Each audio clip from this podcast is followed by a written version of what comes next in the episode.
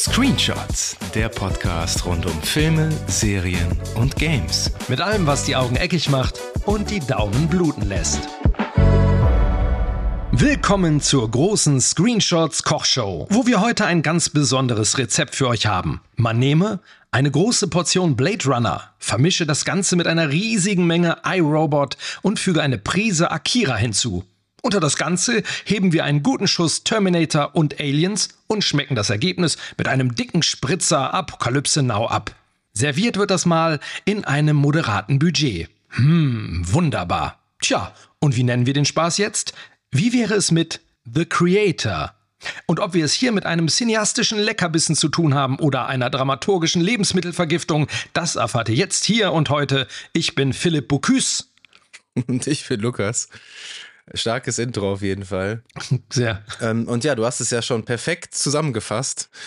Ja, der Film hat ja wirklich viele Vorschusslorbeeren bekommen und wir werden hm. heute die Frage klären, ob er das erhoffte Sci-Fi-Meisterwerk des Jahres sogar ist. Und wenn ihr das auch erfahren wollt, dann bleibt dabei und hört euch die Folge an. Wir gehen davon aus, dass ihr den Film natürlich schon gesehen habt.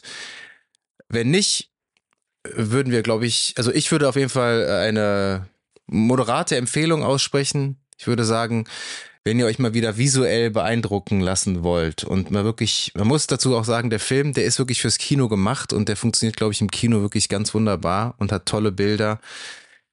Und wenn man das Sci-Fi-Genre mag und alle Filme, die du am Anfang in deinem Intro erwähnt hast, dann kommt man definitiv auf seine Kosten. Hm. Wir waren gestern erst im Kino, haben uns das ganze Ding angeguckt und waren so ein bisschen ratlos, glaube ich, als wir aus dem Kino gekommen sind. Ja. Ähm, nicht, weil der Film jetzt irgendwie unnötig kompliziert ist, weil das ist halt überhaupt nicht, aber weil man nicht, also ich persönlich konnte nicht ganz einordnen, woher dieser Hype kommt und woher diese Vorschusslorbeeren kommen, weil ähm, wir haben es eigentlich mit einem dramaturgisch gesehen sehr klassischen Film zu tun und ähm, ich habe ja am Anfang schon so ein bisschen augenzwinkernd ne, diese ganzen Versatzstücke, auf denen er basiert, äh, benannt. Da war ja nichts richtig originell, ne, in der ganzen Sache. Mm. Oder? Hast du irgend, gab's, gab's etwas, wo du gesagt hättest, so, habe ich so noch nicht gesehen? Nee, das stimmt. Tatsächlich nicht. Aber was ich, also was ich schon lange nicht mehr gesehen habe, war ein so gut aussehender Film. Das muss ich tatsächlich ja. dem Film zugestehen. Und ja, das rettet ihn aber nicht vor ja, vor einer sehr, sehr dünnen Story. Das muss man ganz einfach so sagen. Ich habe es ja am Anfang auch kurz gesagt, der Film hat ja, ich glaube, 80 Millionen, also relativ moderates Budget. Und das sieht man dem Film überhaupt nicht an. Also der nein. ist wirklich, nein, wie nein. du schon gesagt hast, ne, vom, vom Look, ähm, ich habe das, glaube ich, gestern, als wir aus dem Kino kamen, dachte ich so, boah, ich bin echt baff, wie gut diese CGI aussieht. Das, die Szenen, die wirken, die hatten alle einen total realistischen Look. Man war nie richtig rausgerissen durch irgendwelche Effekte. Das war von Anfang bis Ende wirklich ein super gut designter, äh, ja, super designtes Effektgeballer. Ich glaube, ILM hatten ja auch die Finger im Spiel. Industrial Light and Magic, genau. Genau. Und das muss man wirklich sagen. Also top, top, top Effekte, geile Designs, ähm, aber auch da wieder ähm, man könnte jetzt dem Kochrezept, ich weiß nicht, ob du es gespielt hast, aber auch noch so eine weitere Prise Mass Effect hinzufügen. Da musste ich nämlich auch ganz, ganz oft dran denken, vor allem am Ende, ähm, wo die auf der Normet, auf diesem riesigen Kriegsschiff sind, wo auch Pflanzen angebaut werden und ähm, ja, das, das, hat, hat Mass Effect geatmet ohne Ende, auch diese Raumanzüge. Ja, also viele, viele sehr, sehr starke Vorbilder. Ja, Mass Effect habe ich leider nicht gespielt, aber ich spiele gerade aktuell die Fortsetzung von Cyberpunk 2077 und da finden sich hm. tatsächlich mhm. auch sehr, sehr viele Anleihen. Und ich, ich gehe aber stark davon aus, dass Gareth Edwards sich da auch etwas draus bedient hat. Aber bleiben wir bei Gareth Edwards. Das ist nämlich der Regisseur und auch der Drehbuchautor. Er hat das Drehbuch mit Chris Wright zusammengeschrieben. Mit dem hat er auch schon das Drehbuch zu Rogue One verfasst. Ja. Und das ist ein, finde ich, sehr spannender Regisseur, das muss man schon sagen. Der hat, bevor er seinen ersten Spielfilm Monsters 2010 in die Kinos gebracht hat, hat er zehn Jahre als VFX-Artist gearbeitet. Hm. Und das siehst du seinen Film halt wirklich stark an. Also alle seine Filme kommen wirklich mit vielen Ja, also er dreht viel on Location und baut dann nachträglich die Effekte ein. Das hat er bei Monsters dann schon gemacht. Das ist zwar sehr, sehr lang her, dass ich den Film gesehen habe. Ähm, bei Godzilla hat er es auch sehr gut gemacht und Godzilla hat ihn wahrscheinlich, war dann wahrscheinlich endgültig der Film, der ihn für Star Wars qualifiziert hat, also für Rogue One, a Star Wars Story, ja. die, Vor die Vorgeschichte zu A New Hope, wo es eigentlich ja nur darum geht, wie die Rebellen an den Todessternpläne kommen. Und man muss heute sagen, jetzt haben wir alle, alle Sequels abgefrühstückt. Jetzt haben wir Solo, jetzt hatten wir Rogue One und hatten wir noch einen Standalone Star Wars Film. Gott, ich habe echt den Überblick verloren. Nee, oder? Rogue One, Solo. Nee, ne? nee, kam, nee, nur die Serien dann. Ja. Aber von den fünf Filmen, die ins Kino kamen, war Rogue One, finde ich, der beste und vor allem der der Film, der am besten aussah. Das muss man definitiv sagen. Der hatte krass tolle Bilder. Und ja, das hat er natürlich dann auch jetzt hier in The Creator übertragen. Und er bedient sich ja tatsächlich auch sehr viel bei sich selbst auch eben bei Rogue One, finde ich. Also ging mir zumindest Total. So. Rogue One. Ich, ich hatte das überhaupt nicht mehr auf dem Schirm, dass das der Regisseur war und dachte dann zwischendurch immer, boah, das sieht gerade dieser Schluss, die Schlussschlacht von Rogue One, wo die da auch über diese Insel rennen, das ist, es hat halt total viel davon. Also mhm. kann man auch unserem Rezept hinzufügen. Ja, definitiv. Und du hast das Budget ja schon angesprochen. 80 Millionen. Es ist halt wirklich super erfrischend, dass der Film aussieht wie eine heutzutage 200 bis 300 Millionen Euro Produktion. Der Film sieht zehnmal hm. besser aus als Indiana Jones 5 und der hat 300 Millionen gekostet. Das muss man sich echt mal überlegen. Und vielleicht ähm, hat er damit auch nochmal so einen Denkanstoß an die zukünftigen Blockbuster irgendwie ange, angeregt, dass man mit wenigen Mitteln und auch mit einer kleineren Kamera, auf die wir später dann auch noch zu sprechen kommen, auch tolle Resultate erzielen kann. Und CGI, nicht immer alles vor Greenscreen oder im Studio oder vom äh, Stagecraft, also hier für diesen LED-Wänden drehen muss, hier wie mhm. bei Mandalorian und Co sondern dass man wirklich, wenn man on Location dreht, dass es einfach immer noch am besten aussieht und dadurch dann der Film auch besser altert. Das muss man tatsächlich sagen. Denn die Kamera. Einmal. Hm? Einmal, einmal das und einmal muss man auch sagen, dass der wirklich ein Händchen dafür hat, das hatte er, fand ich bei Rogue One auch schon, Action übersichtlich zu machen. Das ist ja ein Thema, worüber wir immer mal wieder sprechen, ähm, mhm. aber was auch den Schnitt angeht, aber du hast in dem Film immer mitbekommen, was passiert, immer einen guten Überblick. Nicht zu viele Schnitte, aber doch irgendwie eine gute Dynamik, gutes Timing. Das fand ich auch gut. Das war auch einer der Pluspunkte, würde ich sagen. Ja. Und ähm, in dem Zusammenhang auch mal wieder Sounddesign. Nicht super originell, hat man auch schon so gehört, so, ne? Ähm, aber auch da wieder sehr coole, sehr satte, sehr, sehr fette Effekte. Fand ich auch gut. Ja, das, was halt nur schade war, dass wir haben dann im Cinedom geguckt. Der Sound war ja viel zu leise. Das war ja wirklich. Fandst du nicht?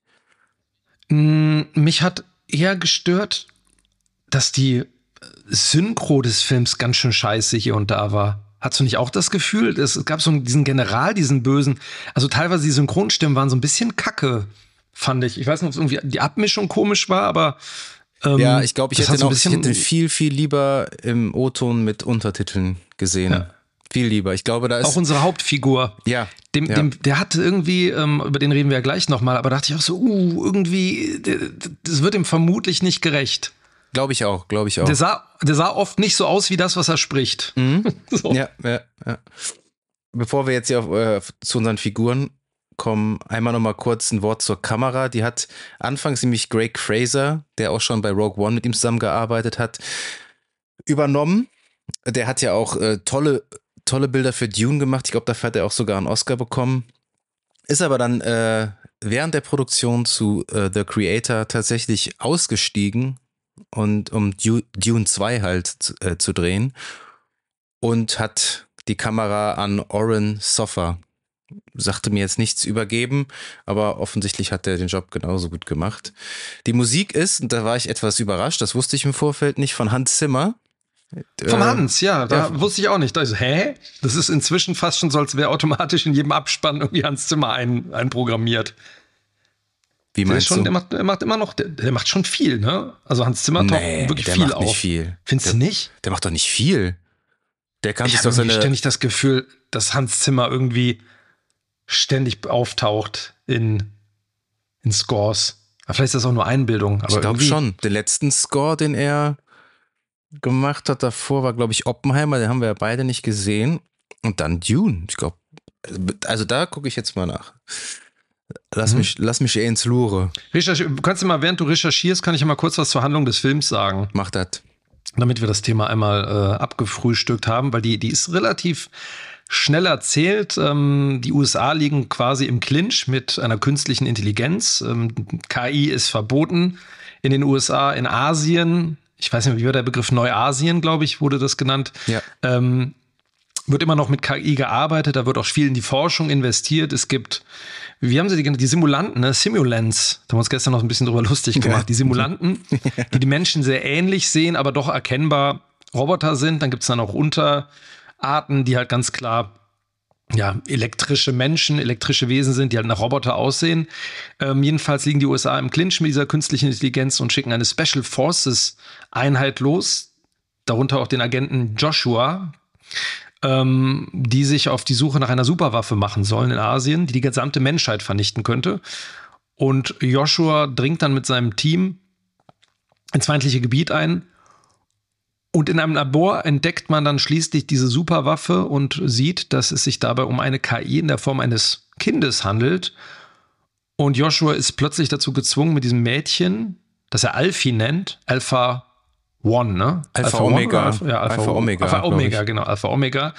Ähm, muss er sich auf den Weg zu seiner Basis machen und erkennt auf dem Weg zu dieser Basis, dass äh, doch viel mehr hinter so einer KI steckt und er muss sich zudem auch noch seiner Vergangenheit stellen, ganz klar, ähm, weil er ist sehr eng verknüpft mit dem Schicksal von diesem Mädchen. Ja, das ist einmal so der, der Rahmen und im Grunde ist es eine, auch eine kleine, so ein bisschen hat es was von Roadmovie zwischendurch. Ne? Die beiden sind unterwegs, lernen sich kennen, nähern sich an und werden halt von verschiedenen Parteien verfolgt, sowohl von den KI-Soldaten und Polizisten als auch später von den eigenen Leuten, die natürlich ganz scharf drauf sind, diese Superwaffe, dieses Kind in die Hände zu bekommen.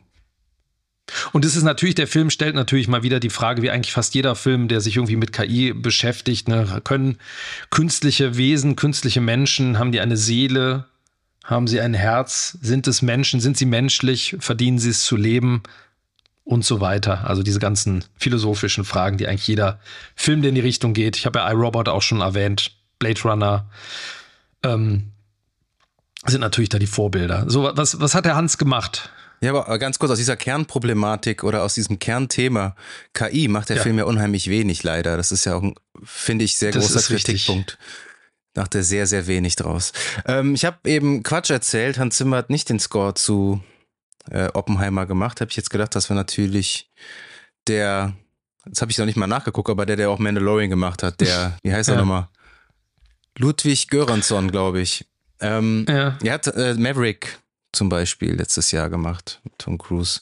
Aber so viel, ja, ist, ist ja auch wurscht, aber was, was was ich überraschend daran fand, ist, dass die Musik mir halt überhaupt nicht aufgefallen ist. Und normalerweise fällt einem Hans Zimmer Musik ja mhm. schon auf, äh, ob es jetzt gut oder schlecht ist. Manchmal ist es ja einfach nur so ein penetranter Klangteppich. Also ich bin nicht der größte Hans Zimmer-Fan, muss ich tatsächlich sagen. Aber ja. mir ist die Musik wirklich hier auch äh, kaum aufgefallen. Außerdem die paar Musikstücke, die, ähm, die bekannten Musikstücke von diversen Artists, die so eingeflochten werden. Die fand ich ganz cool. ja, und kurz. viel ähm, so asiatische Pop-Songs und asiatische Folklore, würde ich das mal nennen, die immer mhm. zwischendurch kamen.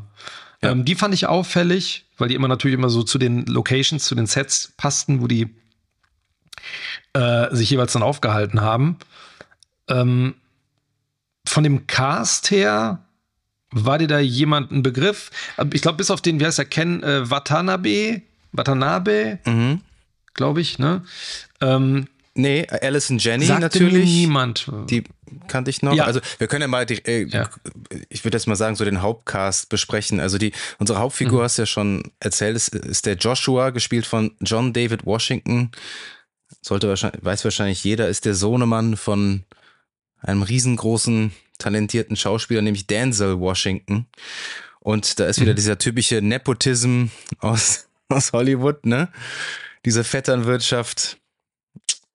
Also, ich muss sagen, das Talent von seinem Vater habe ich jetzt noch nicht ganz erkannt, sagen wir es mal so. Vielleicht lag es auch an der deutschen Synchro, aber der spielt auf jeden Fall unsere Hauptrolle. Dann ähm, in ihrer ersten Kinorolle Alfie, da musste ich, muss, hattest du da nicht hm. auch Stranger Things Vibes? Wegen Elfie? Ja, ja, ja, ja. ja, also das total. sollte das irgendwie so ein Wink mit dem Zaunfall sein? Wenn ja, hm, weiß ich nicht. Äh, wird gespielt von Madeleine Yuna Voiles. Die macht ihre Rolle auch wirklich, macht das Beste draus, finde ich. Mhm. Äh, dann haben wir noch die Maya, das ist äh, die, ist das die Verlobte oder also auf jeden Fall Freundin von Joshua? Seine, er sagt seine Frau. Seine Frau, seine, Frau, die, seine schwangere Frau, ja. äh, gespielt von Gemma Chan.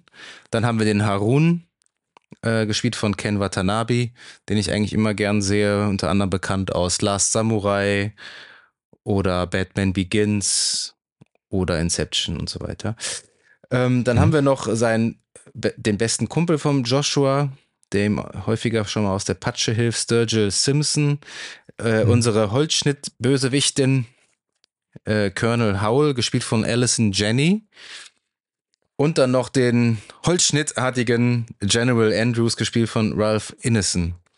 Und das wäre so der grobe Cast. Also ich finde tatsächlich ein recht unbekannter Cast für so einen ja. Ja, wie so ein Blockbuster, muss man schon sagen. Ja. Was, ja, was ja tendenziell nichts Schlechtes ist. Wollte also sagen, Rogue, ja, Rogue One gut. kannte man ja jetzt auch nicht, nicht alle. Also die Felicity Jones damals war bekannt, klar, hatte vorher eine Oscar-Nominierung bekommen, aber die war jetzt noch kein ja, Household Name. Kannte man ja. noch. Ja. Aber so von dem, von, dem, von dieser, von diesem, von dieser kleinen Truppe, von dieser kleinen Rebellentruppe, die waren jetzt auch eher, eher so, so, so Nebenrollen. Darsteller. Und so auch hier. Aber ich muss direkt sagen, also so vom Cast hat mich nicht echt wenig überzeugt. Also da ist für mich keiner irgendwie jetzt richtig krass herausgestochen, wo ich gesagt habe, boah. Mhm. Also es ist so der Begriff Holzschnitt, den du eben genannt hast, ne? Das ist das, ich finde, das ist echt trifft auf diesen Film extrem zu. Sowohl was die Handlung angeht, eben weil also nonstop Vorbilder zitiert sind, so zitiert werden. Und auch jede Figur, es ist ja alles meilenweit erkennbar, was passieren wird. Es ist, es ist ja nichts überrascht.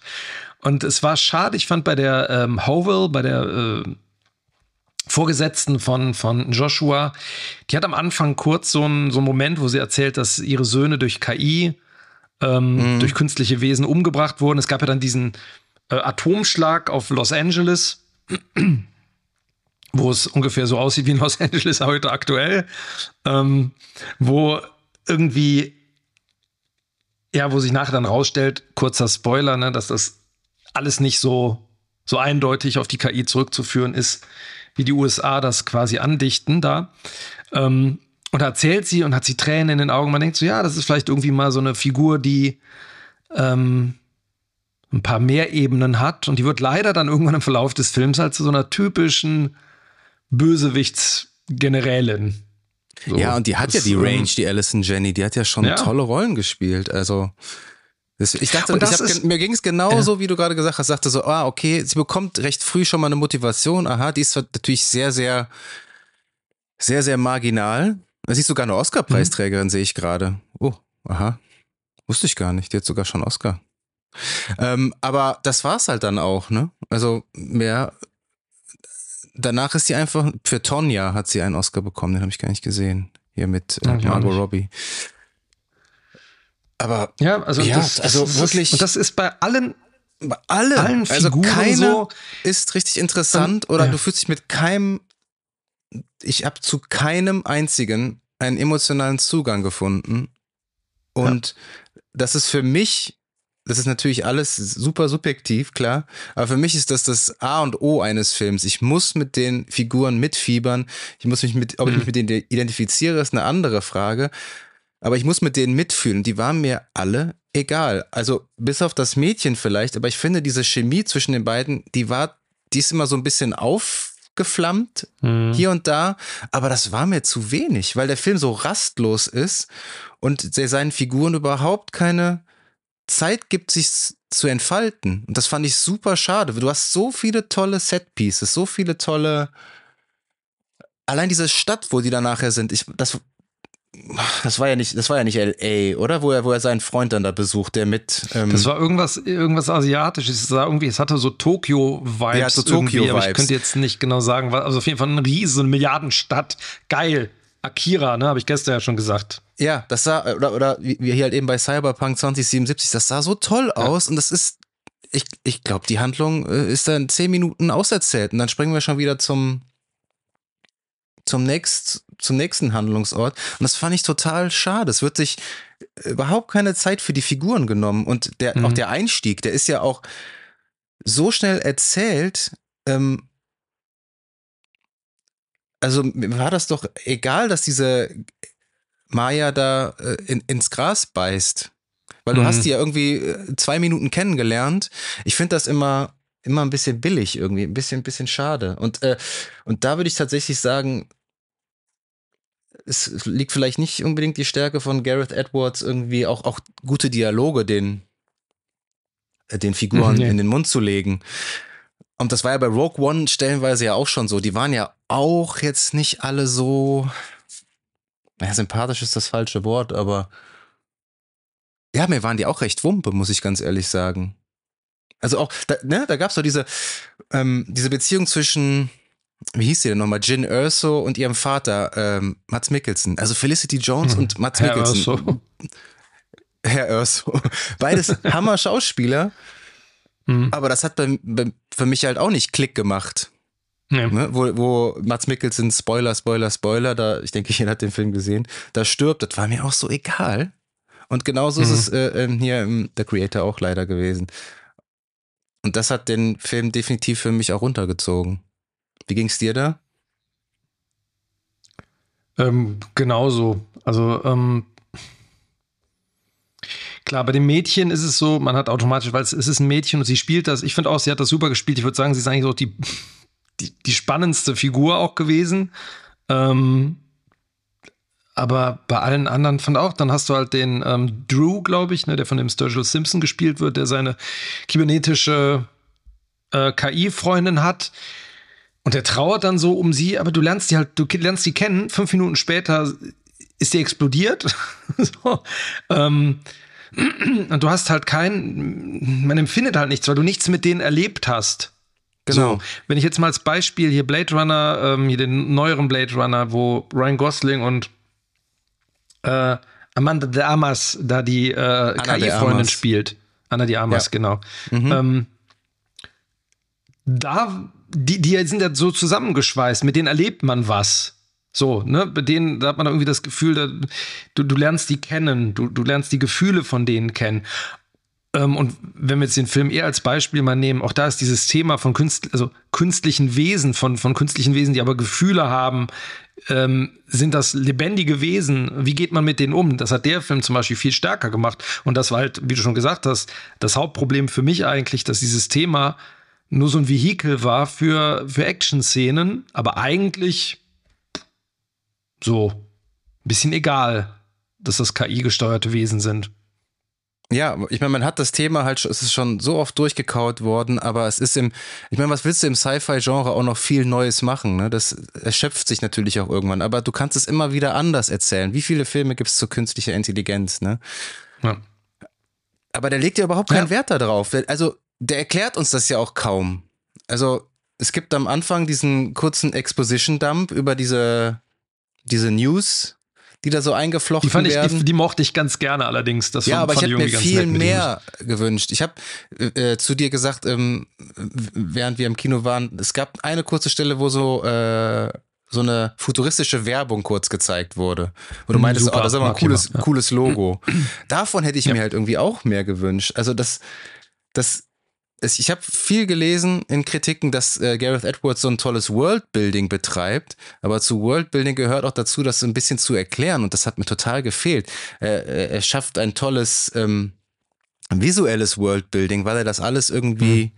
in der Realität so verankert, weil es halt on Location gedreht wurde, in Thailand oder in, in Nepal und, und, und. Aber ich möchte ja auch irgendwie verstehen, wo sind wir hier, was, was sind das für Menschen hat äh, Neuasien eine Regierung? Ich meine, die schlachten, mhm. die USA schlachten die ganze Zeit diese äh, die KI. Hab ich mich auch gefragt, ja. Ähm, ja, die Simu Simulants da um und nobody gives a flying fuck. Also niemand, also niemand schreitet ein, außer der Polizei mhm. der äh, von Neuasien, die besteht aus ja aus diesen Simulants und ich glaube gar keinen echten Menschen. Es gibt ja diesen einen Klon, der immer wieder kommt. Den ja. Hauptsimulant, der so ein bisschen orientalisch aussieht.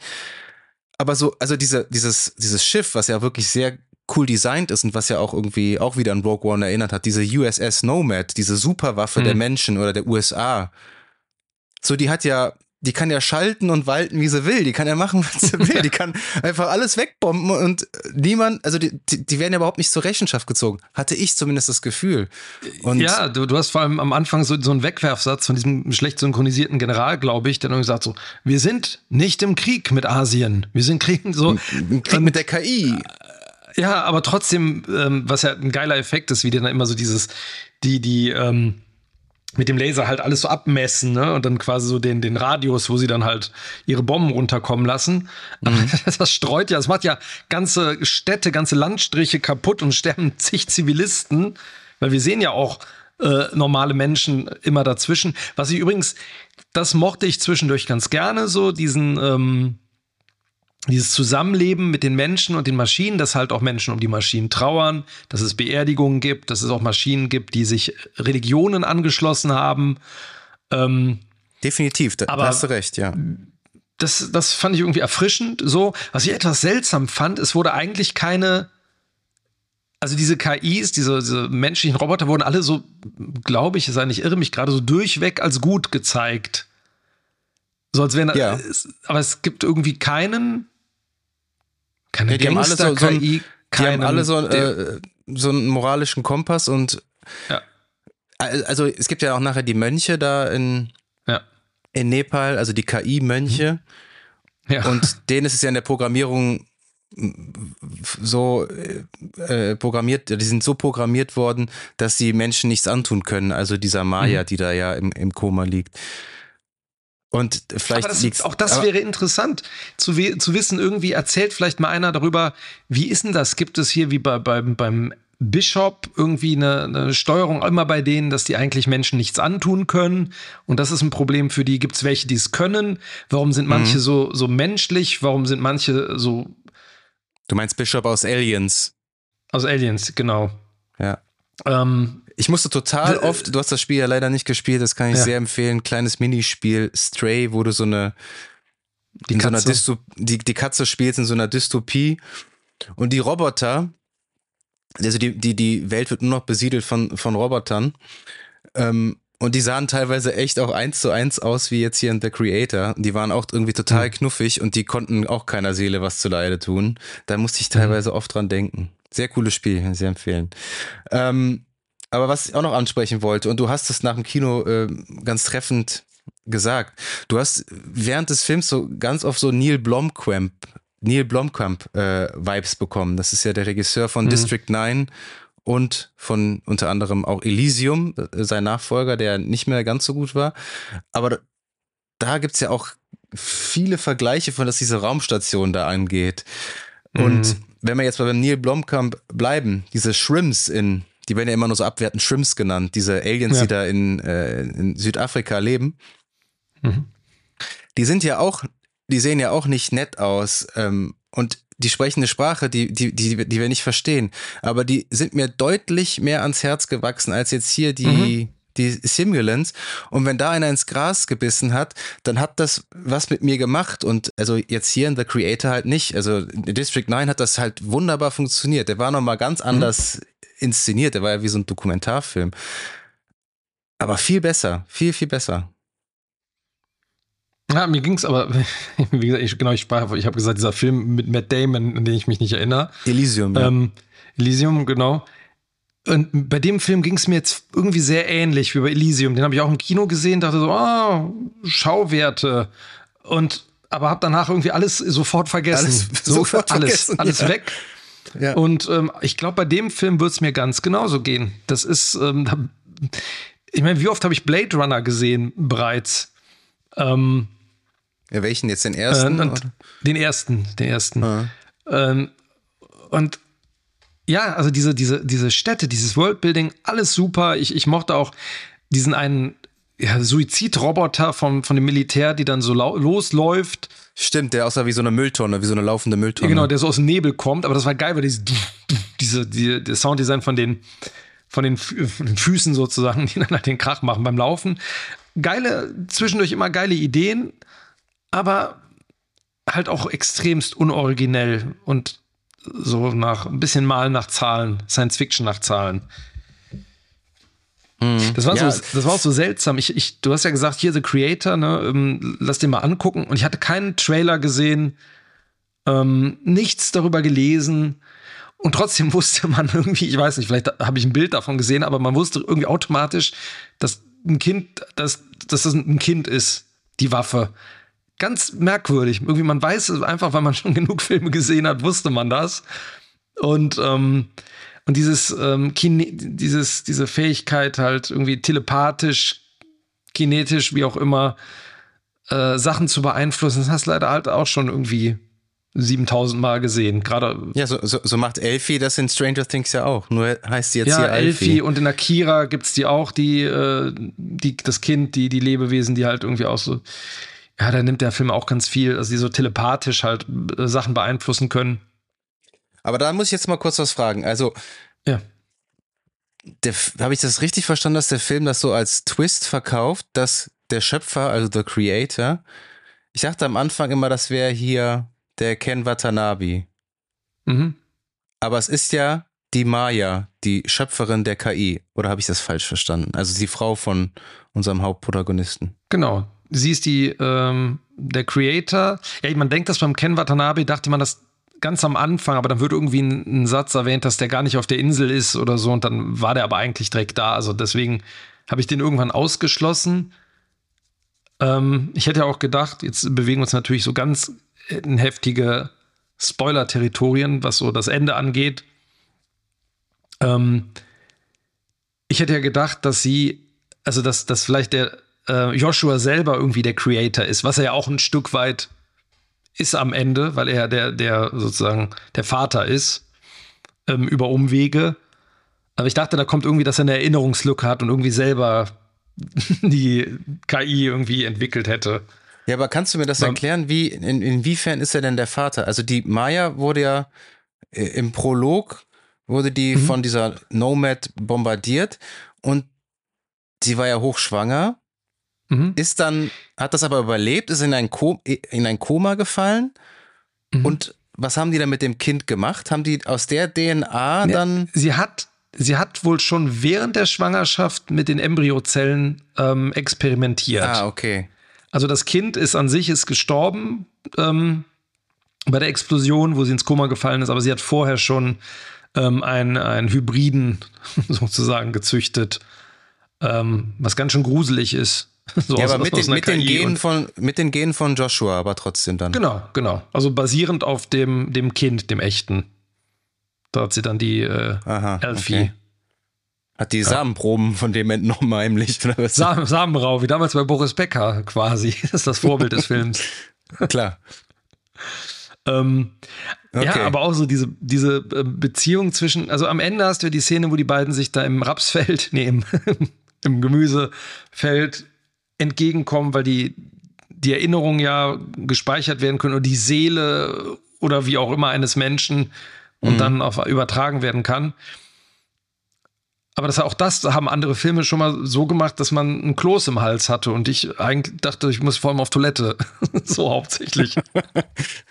ja, mir, mir ging es da echt ähnlich.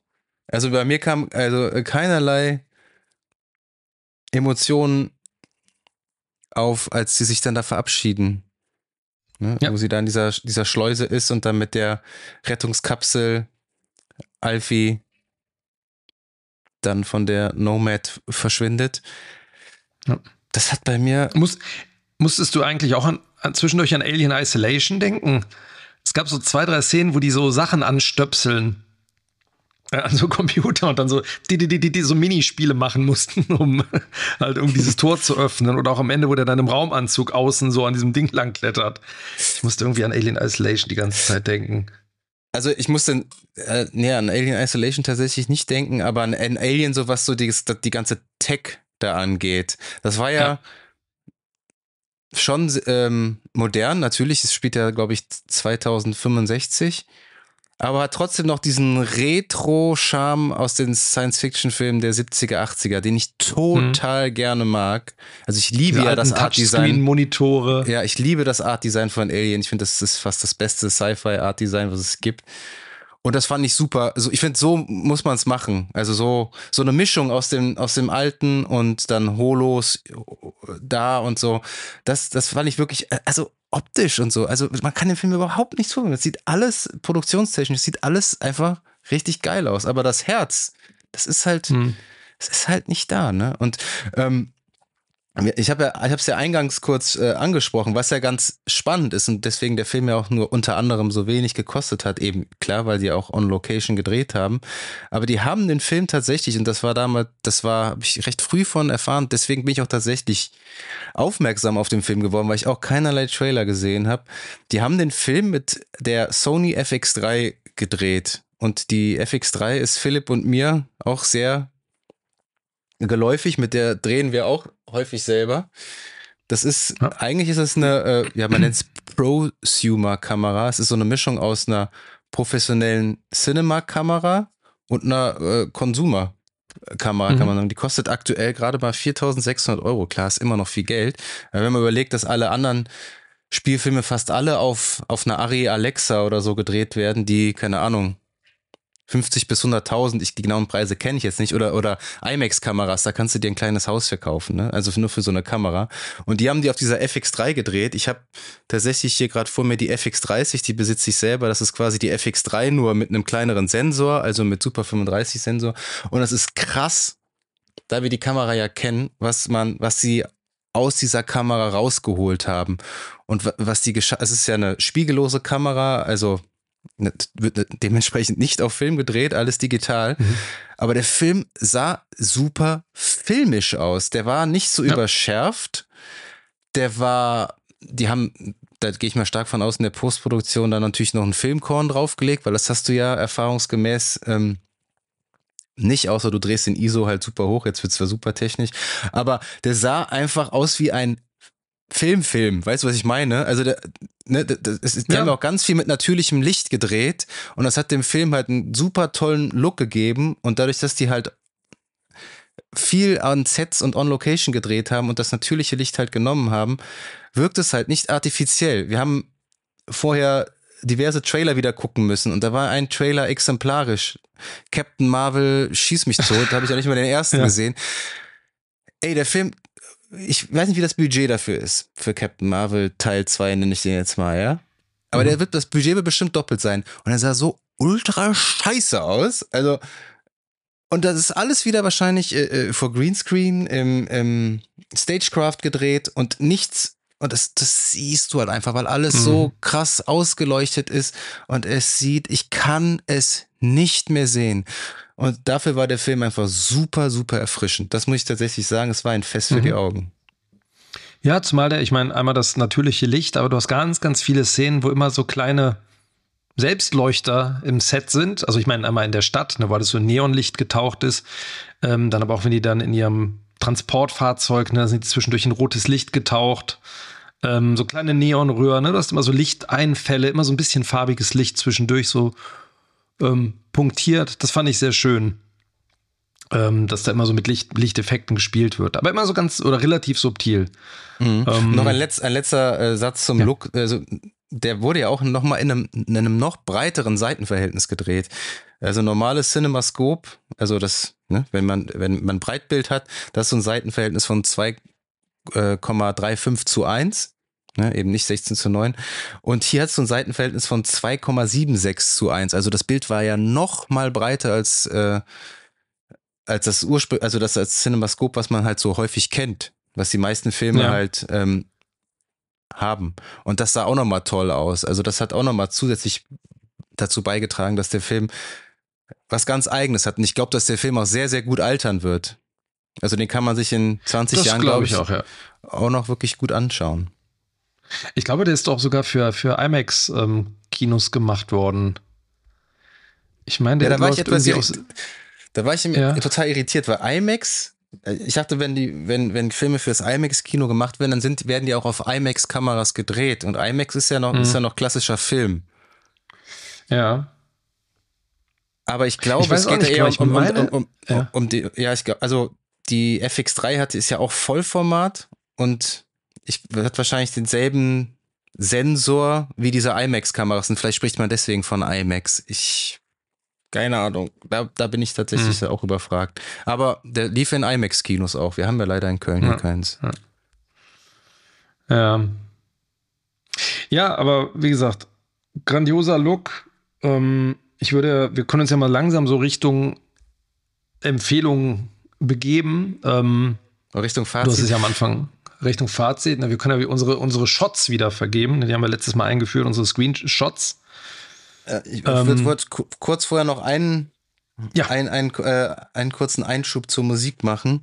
Äh, es kommen ja unheimlich viele ähm, Pop-Songs, nenne ich es jetzt mal auch, äh, tauchen ja auch auf. Und es gibt eine kurze Ja. Stelle, wo ich mir dachte so, oh, wie geil, das würde ja, das passt ja mega gut. Und zwar, wenn die mh, da mit dem Jeep abhauen. Da, wo sie Mhm. da irgendwo da im Dschungel sind. Da wird ganz kurz äh, im, im, im Jeep das Lied äh, Child in Time von Deep Purple angespielt. Mhm. Das passt ja vom Titel her schon mal wie die Faust aufs Auge und ich dachte mir so geil, ewig nicht mehr gehört. Das ist ein total abgefucktes Lied, aber irgendwie auch cool. Und dann ist das dann, ist das zehn Sekunden hörst du das und dann ist es schon wieder weg. Also die haben so ganz viele bekannte Songs, die so zwischendurch auftauchen und nur so ganz kurz. Davon hätte ich mir auch viel mehr gewünscht, dass sie die ein bisschen mehr auskosten. Was häufiger Ja. äh, auftaucht, da dachte ich, habe ich auch zu dir gesagt, so, oh, das fand ich, das hat echt gut funktioniert, war dieses äh, Pianostück, wo ich mir dachte, das hast du doch schon tausendmal in Filmen gehört. Und da habe ich tatsächlich mal nachgeguckt, das ist Hast du Claire recherchiert? ja, das ist Claire de Lune von Claude Debussy. Da habe ich mal geguckt, das also, kommt in zahlreichen Filmen, taucht das auch auf, unter anderem in Ocean's Eleven. Und ich Ja. finde, das hat viel, viel besser funktioniert als die Filmmusik von Hans Zimmer, weil die hat mich, äh, also die ist mir überhaupt nicht aufgefallen. Und das ist immer ein schlechtes Zeichen. Lief wohl anscheinend auch in äh, Godzilla 2 King of Monsters. Siehst du mal. Aber der war, war glaube ich, Ja. nicht von, das war ja der Nachfolger von Gareth Edwards. Godzilla. Michael Dougherty. Michael Dougherty hat Regie geführt. Ja, aber den Einsatz von diesem, Krampus. von diesem äh, Klassikstück, das fand ich, das hat super gepasst zu dem Film. Das hätte ich mir. Es kam auch, glaube ich, in den Credits am, am Schluss kam das auch, dieses Genau, Claire de Lune. genau. Das fand ich sehr schön. Und was ich auch ganz schön fand, war der, der Einstieg ganz am Anfang, wo so ein altes Newsreel quasi kam. Dann so, die Geschichte der Roboter, sie helfen uns im Alltag, bla bla, so eine alte Nachrichtenstimme. Und da musste ich total an Fallout denken. Ähm, Oder Starship Troopers hast du erwähnt. ne? Oh, Starship Troopers auch, genau, aber Fallout wegen dieses alten Looks, ne, wo dann diese ganzen alten Roboter hier auf der Geburtstagsparty und Hände schütteln und du hast da so eine alte Musik und so ein bisschen Korn und Ja. wie, hier, äh, wie von der Schallplatte gespielt, ne, die Musik, dass du immer so kleine Sprünge und Knistern und ähm, der Einstieg, der war cool. Also es war Ja. auch irgendwie, war, dachte ich so, ja, coole Sache. Danach, wie gesagt, war die Originalität. Also, wenn man einen Film erwartet, der irgendwie mal das Thema komplett neu äh, aufnimmt und ganz originell ist, dann ist das nicht dieser Film. Nee. Das äh, muss man sagen. Hast du das eine Sache noch? Hast du das mit dieser Kontroverse mitbekommen? Zu diesem, zu dieser Oh Beirut-Explosion? Ja. Also, also ich habe den Trailer ja nicht gesehen, deswegen ist es auch an mir vorbeigegangen. Ich habe es Ja. dann tatsächlich nur gelesen. Und zwar haben die ja in dem Trailer The Creator einen VFX-Shot äh, eingebaut, wo halt eine Stadt explodiert. Wahrscheinlich sollte das äh, hier, wo, wo LA da zerbombt wird. Mhm. Und da haben die tatsächlich auf Footage von der Beirut-Explosion von 2020 zurückgegriffen, wo ja über Mhm. 200 Menschen gestorben sind. Ist dann nicht im fertigen Film gelandet, zum Glück. Und auch, also das hätte, hätte dann, glaube ich, einen riesen Shitstorm Ja. gegeben. Ja, also unglücklich. Anders kann man es nicht sagen. Sollte ja wohl auch nicht im Trailer landen, ne? war ja irgendwie anscheinend eher eine Art ähm, Vorlage für die VFX-Artists. Ja, wer macht dann da die Qualitätskontrolle? Ähm, als Orientierung. Ja, das ist eine gute Frage. Ich meine, erinnere dich an den, an den Trailer zu Mumie. Ja, Wobei ist ja auch aus Versehen. Ne? Oh, das ist legendär, ne? Das legendär. Aus, aus Versehen, glaube ich, äh, geleakt, geleakt, worden damals. Oh, das ist ähm, so gut. Aber ja, es ist halt super unglücklich. Also ich finde das, ich finde es jetzt nicht verwerflich, etwas als Vorlage zu nehmen, um sich daran zu orientieren, dass man ja jede Menge Filmer äh, und auch äh, Special Effects Artists, aber klar, dass das in einem Trailer landet, ist natürlich unglücklich. Nicht ohne, ja. Ja. Genau. Ja. Also ich meine, die, die, die Richtung, ähm, in die die Bewertung geht, kann man sich ja ungefähr denken. Also ich, ich bin so ein bisschen hin und her gerissen. Ich finde es auf einer optischen, also optisch gesehen, was den Look angeht, ist das auf jeden Fall, also eine 9, hätte ich jetzt mal gesagt. Ähm, aber die Kreativität hat mir da gefehlt und ich habe mich auch zwischendurch so ein bisschen gelangweilt, muss ich sagen, weil man halt vieles doch so kennt, erwartet hat. Es war halt sehr so nach den, wie gesagt, Malen nach Zahlen. Ähm, ich würde mir auf so eine Ach, das ist ganz schwierig. Ich würde mir bei so einer 6 vielleicht vorsichtig bei einer 7 einpendeln. Ja, eher vielleicht ja. eine 6, weil ich den, glaube ich, echt nie wieder sehen werde. So. Also mich würde da nicht so groß hintreiben, den nochmal zu sehen, weil es jetzt auch keine besondere Szene gab. Manchmal hast du ja so eine Szene im Film, wo du sagst, ach geil, die, die da hätte ich Bock drauf, die nochmal zu sehen, so, weil das so speziell war oder so toll mhm. oder spannend, was auch immer. Hatte der jetzt auch nicht. Ähm, zwischen sechs und sieben bin ich jetzt gerade so. Eher sechs. Ja. Ja, ich habe ja eingangs die Frage gestellt, ob der Film das erhoffte Sci-Fi-Meisterwerk des Jahres ist. Man muss die Frage ganz klar beantworten mit leider nein. Ähm, ich finde die, ich habe es angesprochen, die Figuren finde ich zu uninteressant. Die waren mir leider egal. Der Film, du hast es gesagt, hat visuell auf allen Ebenen überzeugt und hat mich stellenweise echt begeistert. Ähm, aber am Ende echt kalt zurückgelassen. Ähm, die Story ja. hat man schon zigmal gesehen und äh, ja, hat dem inhaltlich jetzt im Genre Science Fiction nicht wirklich viel hinzugefügt. Und mir ging es tatsächlich bei Dune Teil 1 etwas ähnlich, wobei der noch was besser war. Hm. Ähm, da konnte ich nämlich mit den Figuren auch nicht so wirklich andocken. Also das hat mir auch schwer gefallen. Ist mir, ist mir auch sehr schwer gefallen. Und ja, der letzte Film, der mich optisch und inhaltlich auch vollends begeistern konnte im Sci-Fi-Genre, das war dann wirklich Blade Runner 2049. Und ich denke, da müssen wir uns dann noch ein bisschen gedulden, bis das nächste Mal so eine Filmperle kommt. Und ich meine, Blade Runner 2049 war ja von Denis Villeneuve und Dune auch. Vielleicht wird Dune Teil 2 mhm. ja besser. Der war jetzt nicht schlecht, Dune Teil 1, aber also ich muss jetzt also ich habe nicht das Verlangen danach gehabt, mir den unbedingt jetzt nochmal anzugucken. Ja. Und äh, wenn wir jetzt wieder den Bogen zurück zu Creator machen, ich bin da bei dir, ich vergebe auch sechs von zehn Shots. Ich habe auch mit mir gerungen, mhm. sieben. Aber naja, ich, wir haben ja gestern echt nochmal überlegen, wir haben, wir haben echt nochmal beide, wir waren beide etwas ratlos gestern nach dem Kino und haben gedacht, so, ah, den muss man vielleicht nochmal ziehen lassen, den Film, aber da ist nicht mehr viel passiert.